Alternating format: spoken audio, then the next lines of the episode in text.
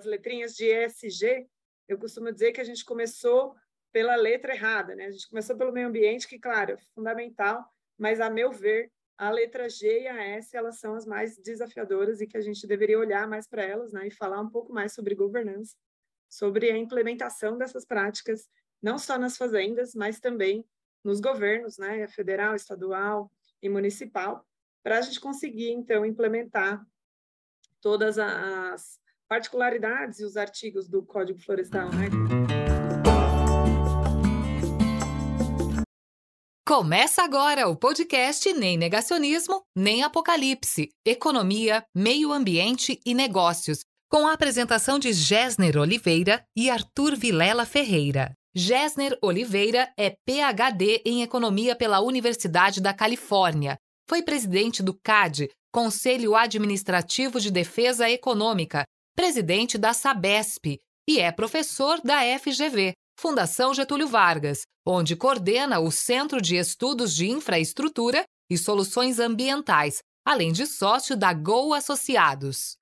Arthur Vilela Ferreira é administrador de empresas com ênfase em sustentabilidade e meio ambiente pela Fundação Getúlio Vargas e sócio fundador da empresa Global Forest Bond. Essa semana, o podcast Nem Negacionismo Nem Apocalipse recebe uma convidada especialíssima. Luísa Bruscato, engenheira ambiental e urbana, atuou durante a maior parte da sua carreira com projetos de sustentabilidade.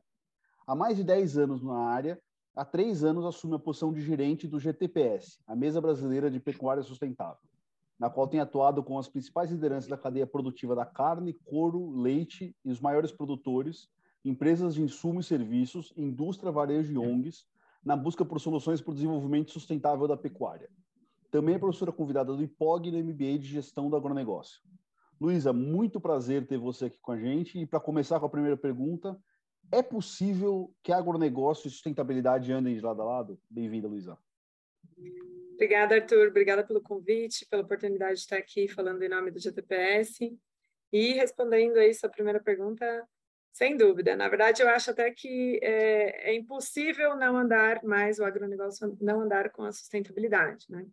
O agronegócio, no modelo de produção brasileiro, claro, aquele que respeita o Código Florestal, que possui alta tecnologia, que adota práticas aí de manejo de pastagem, que possui alta produtividade, sem dúvida, é um dos ou o modelo mais sustentável do planeta. Mas, claro, né, a gente tem muito desafio para ainda é, superar para que todo o, o, o agronegócio e todas as fazendas brasileiras consigam se adequar e implementar o Código Florestal em sua totalidade. Né? A gente sabe que existe esse desafio, o, de principalmente do, do, das letrinhas de ESG. Eu costumo dizer que a gente começou pela letra errada, né? A gente começou pelo meio ambiente, que, claro, é fundamental, mas, a meu ver, a letra G e a S elas são as mais desafiadoras e que a gente deveria olhar mais para elas né, e falar um pouco mais sobre governança, sobre a implementação dessas práticas, não só nas fazendas, mas também nos governos, né, federal, estadual e municipal, para a gente conseguir, então, implementar todas as particularidades e os artigos do Código Florestal, né, como o CAR, como o PRA, como os mecanismos de recompensa para os produtores rurais, né, o PSA, tão falado aí, e, e outras, e outras é, ferramentas do nosso código. Luísa, é, reitero aqui os agradecimentos pela sua participação.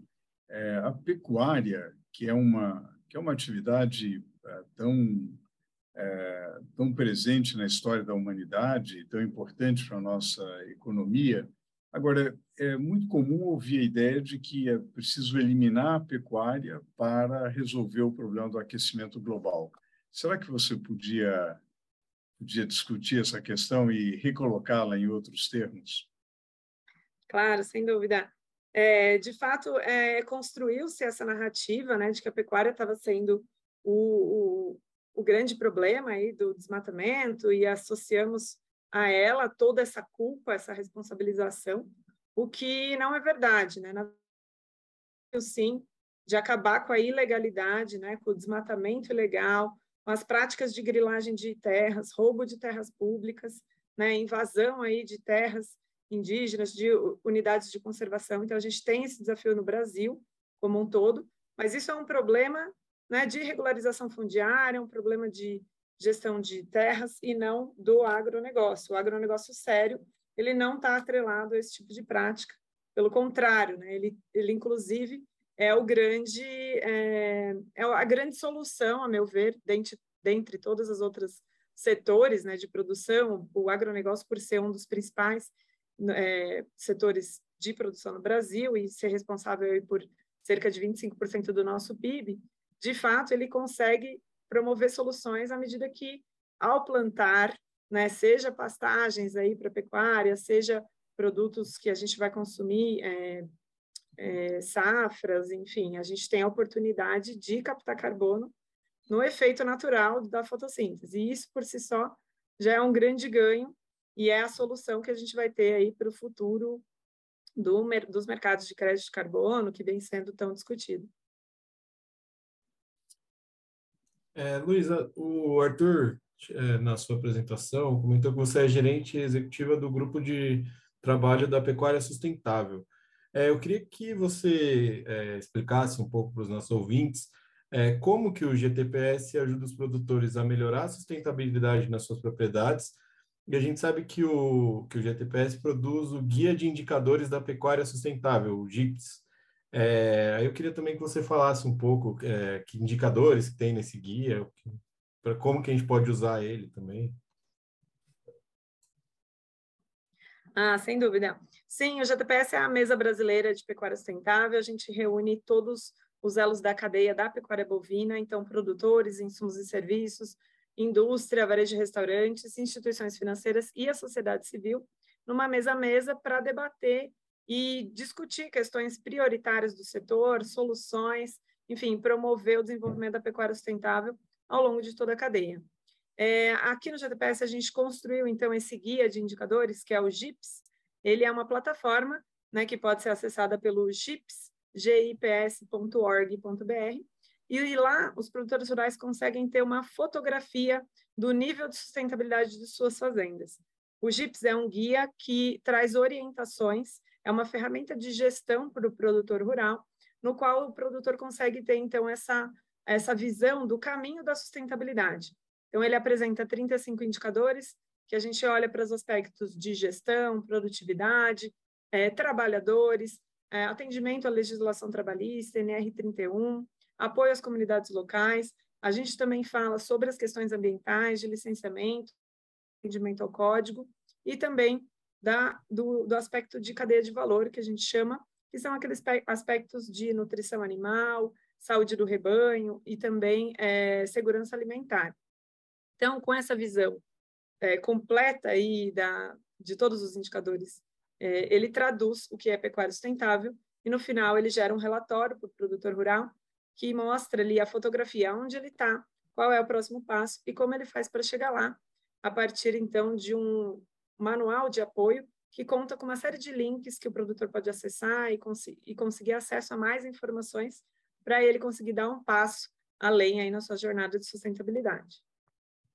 A uhum. ferramenta é gratuita e, e voluntária, autodeclaratória, e todos os dados são confidenciais também.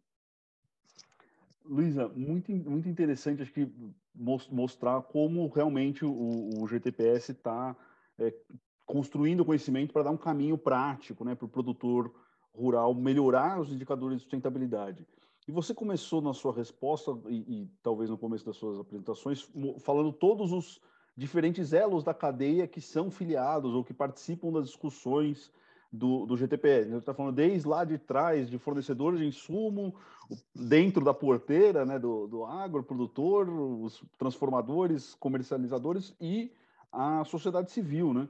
Como é que você vê a importância dessa atuação de todos os elos da cadeia na construção do, de um diálogo que não puxe muito para um lado, não puxe muito para o outro, e como, qual, vamos dizer, qual seria, como o GTPS pode ser um exemplo para outros outros setores dentro do agronegócio ou de outras outras cadeias industriais, Luísa? Ah, legal essa pergunta. É, sem dúvida é um desafio contar com todas essas visões, porque muitas vezes elas convergem, mas também muitas vezes elas divergem totalmente. Então, é um desafio ter uma mesa multi-stakeholder, né, com, com todos esses olhares. O que a gente tem feito é trabalhado nos grupos de trabalho. É, então, a gente tem uma série de grupos que contam aí com a presença de todos os participantes e são grupos temáticos. Então, a gente tem um especialista que coordena a, a discussão. Então, normalmente, esse especialista tem é, alta expertise no assunto. Então, a gente tem um grupo de trabalho que discute clima, que fala lá sobre as questões de é, mudanças climáticas, emissões, emissões de gás do efeito estufa, mercado de carbono. A gente tem um outro grupo que discute terra, né? então fala um pouco sobre as mudanças do uso do solo, é, regularização, o que o está sendo feito nessa área e aumento de produtividade também. E, por último, a gente tem um terceiro grupo que está discutindo rastreabilidade, que aí trata dos aspectos da rastreabilidade de indiretos, né, de fornecedores indiretos, que tem esse desafio aí de saber de onde está vindo a cria e a recria pra, dos animais de, de abate dos frigoríficos. Né? Então, tem esses três grupos. E à medida que esses grupos vão avançando nas discussões, a gente vai fazendo entregas para toda a sociedade. Então, as nossas entregas são públicas, ficam disponíveis no nosso site, a gente tem as páginas, espaços né, para debate e para divulgar além, é, todos esses resultados. Sem dúvida também as redes sociais também fazem parte dessa solução aí de comunicação, né? A gente também está presente nas redes sociais, enfim, em outros, é, é, em outros, em outros canais aí de TV, de, de revistas, enfim, para promover a, a verdade, disseminar essa verdade sobre a produção brasileira e desmistificar né, essas questões que a gente precisa trazer mais luz para a produção, para o agronegócio e, sem dúvida, fortalecer aí um dos setores mais importantes para o Brasil. Luísa, muitíssimo obrigado por compartilhar essas informações com os nossos ouvintes. Uh, certamente acho que nós queremos fazer aquilo que a gente aprendeu com você, que o, o GTPS tem feito muito bem, que é disseminar, disseminar conhecimento e todas as ações que têm sido tomadas para uma pecuária sustentável. Muitíssimo obrigado por participar no nosso podcast. Muito obrigada a vocês. Tchau, tchau. Este foi o podcast Nem Negacionismo, Nem Apocalipse. Obrigada pela audiência e até a próxima!